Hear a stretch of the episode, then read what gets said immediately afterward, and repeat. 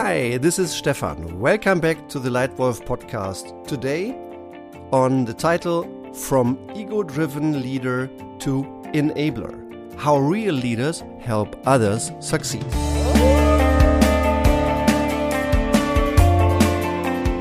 Again, the purpose of this podcast today is to share a few specific tips on how you can turn yourself and how you can also help others turn themselves into effective leaders. One of the observations I make over the last couple of months and one of the more frequent questions being raised with my team and myself is Stefan, how can I help others be a little bit less egocentric and be more focused on the success of the whole company and of others around them? How can I help others move from I to we? That is indeed a great question because I think it's important to recognize this. It is first important that everyone, including those people who maybe occasionally come across a little bit too egocentric, start to self reflect.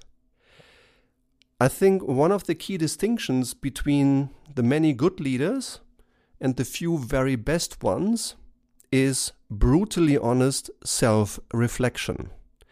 So, first of all, I think it's important that everyone, including those people who may at times be a bit too egoistic, should start to self reflect. They should start to understand what impact their own leadership behavior has on others and therefore on their results and therefore ultimately on themselves. Because exaggerated egocentric behavior in the wrong moments is not only not helping, it's hampering and hurting the results, the performance, and the motivation of entire companies.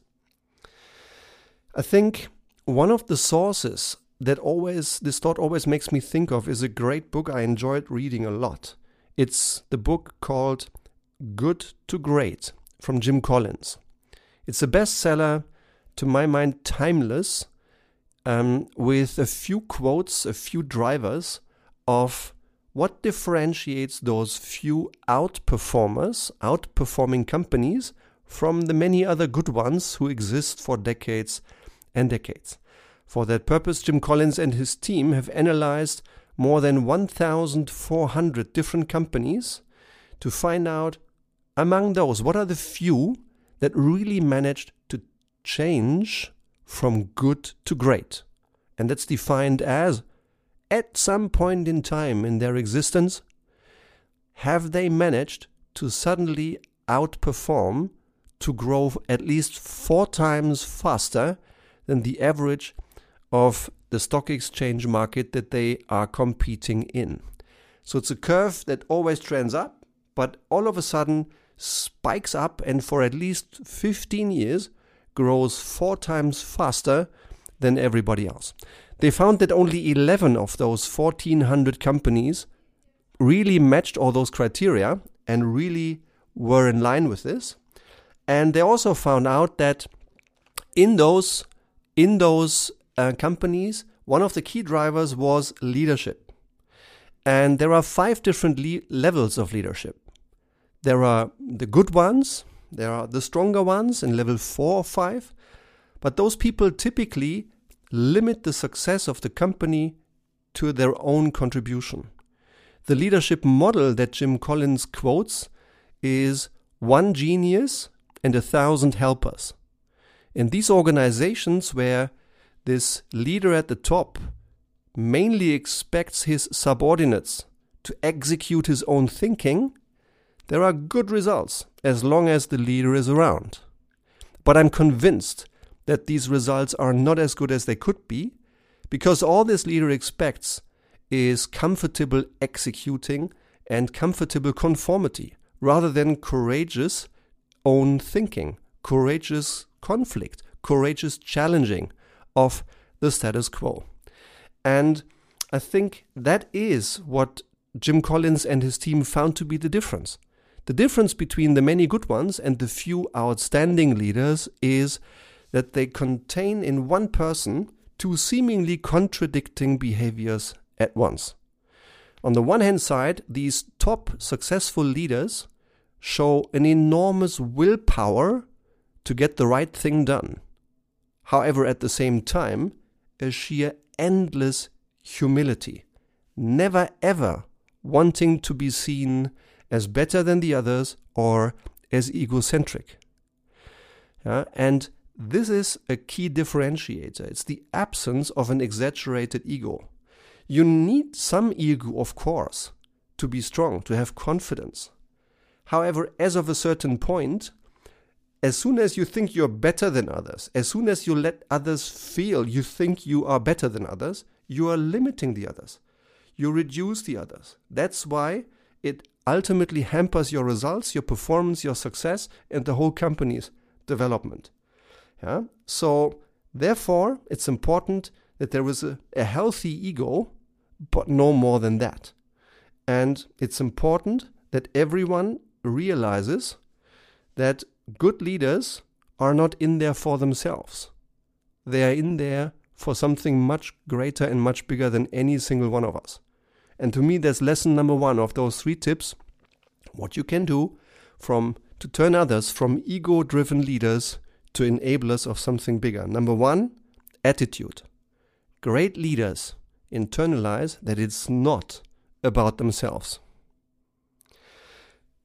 The role of the leader in today's world is no longer to know it all, to know it better than everyone. The role of the leader today is no longer to take all decisions or to take all decisions even perfectly. This is humanly impossible. The role of a good leader today is helping others do what's right. And that requires strength, trust, clarity in thinking, motivation, giving responsibility, believing in others, empowering others. It also allow, requires to allow mistakes. And it also allow, requires to admit your own mistakes. Yeah? One of the, the strongest leaders I've ever had the pleasure to work with, and I repeat, he is a man for whom I would go through fire, is David Taylor. He is the current um, chairman of the board and chief executive officer of Procter and Gamble, and it, he just happened to be my boss for three years in Geneva. And he was to me one of a few great examples I had the pleasure to work for. He he is to me one of these personifications of enormous willpower to do what's right, combined with sheer endless humility. Uh, he never he, never gave me the feeling of me working for him. He always gave me the feeling that he was serving me and, and working for me rather than the opposite. Yeah? To me, a, a super example of a leader with a strong ego, with a strong confidence, however, not the slightest single bit of a super ego or of an ego that would disturb others. So, tip number one is take an attitude. Good leaders know it's not about themselves. Tip number two for developing others from egocentricity to successful leadership. Tip number two let others shine. It's important for a good leader to let other people shine. First, remember, we are not leading machines, we are leading people. We are leading humans. And these humans have human needs. First, they are motivated. That's why they are coming every morning to work. They want to contribute, they want to add value. So allow them to shine. Because if you, as a leader, make your people shine, then you will always shine as well. One of the ways I distinguish bad and good leadership, quite simplistically, is in tough times, good leaders jump ahead and just take the challenge, take the shit. If the shit hits the fan, then good leaders stand in front of their team and protect the team. However, when the sun is shining and the business is growing and goals are exceeded and everyone is happy, then good leaders are standing behind their team and they steer the spotlight onto the team. Yeah? Good leaders are the lighthouse, but not the spotlight. They don't need the spotlight. The spotlight, when the sun is shining, is always on their team. And I think that is one of the distinguishing factors between okay or good leaders and great leaders. So, tip number two let others shine. And tip number three is focus on your leadership system.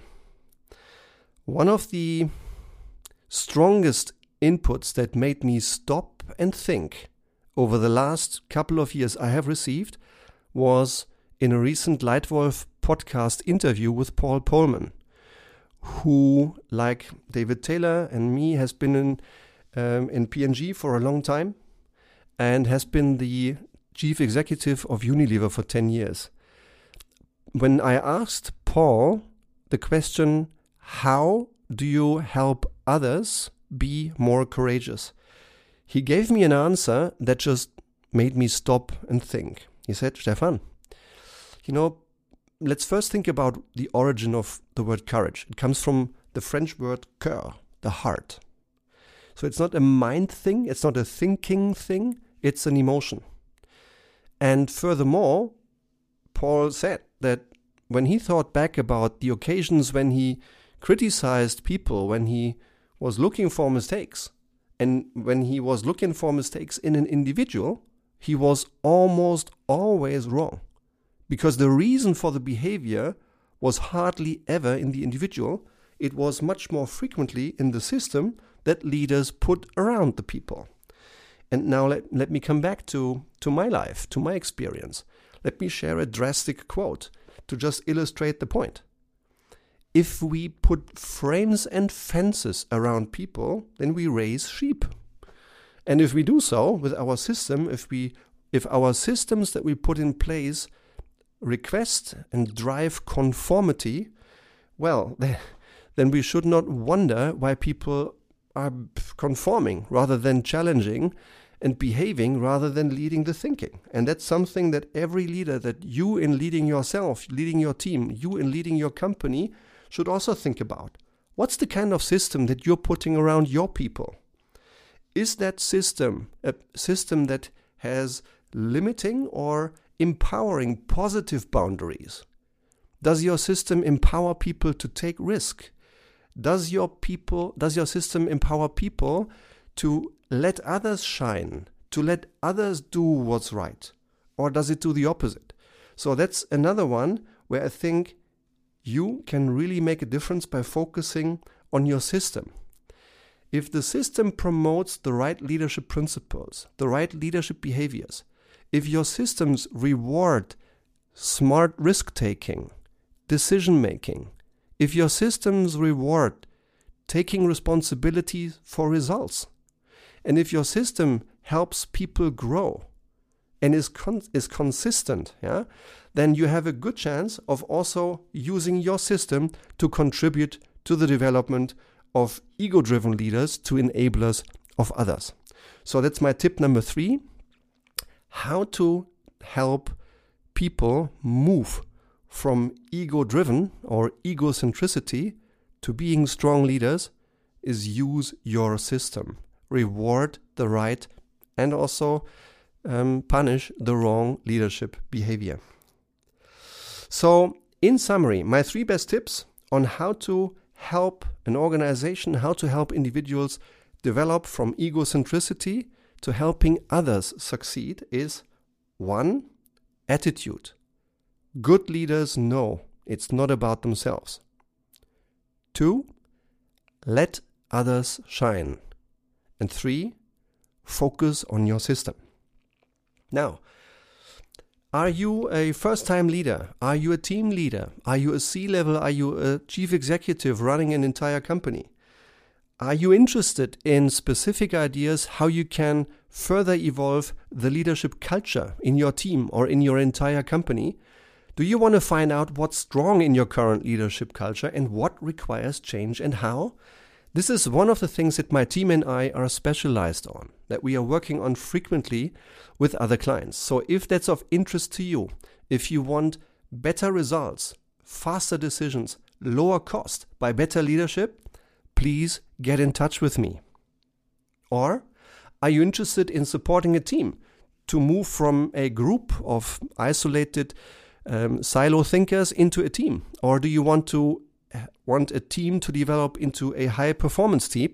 That's another area where we frequently support companies. Please reach out to me. Or are you interested for yourself or for another individual in your leadership team to turn that individual from where they are right now into exactly the leader they can and want to become with a tailored suit executive coaching program, then by all means get in touch, contact me via website, send me an email, drop me an SMS, just call me and we get in touch. And then I'd like to have a quick conversation to start solving your biggest leadership issues on the phone. And if you'd simply like to stay in touch via this Leitwolf podcast, then please subscribe to this Leitwolf podcast. I would love if you could give us a star rating in iTunes, and I'm happy about any feedback you send us, both what works well for you as well as what you think we can improve. And if there is a topic that so far is unaddressed in the Leitwolf podcast but relevant to you, then please let me know. Any topic on strategy or leadership that is not answered yet well enough, let me know. And maybe your request will be the title of the next Leitwolf podcast. I hope you've enjoyed this podcast. I thank you very much for your time and attention. Your Leitwolf Stefan.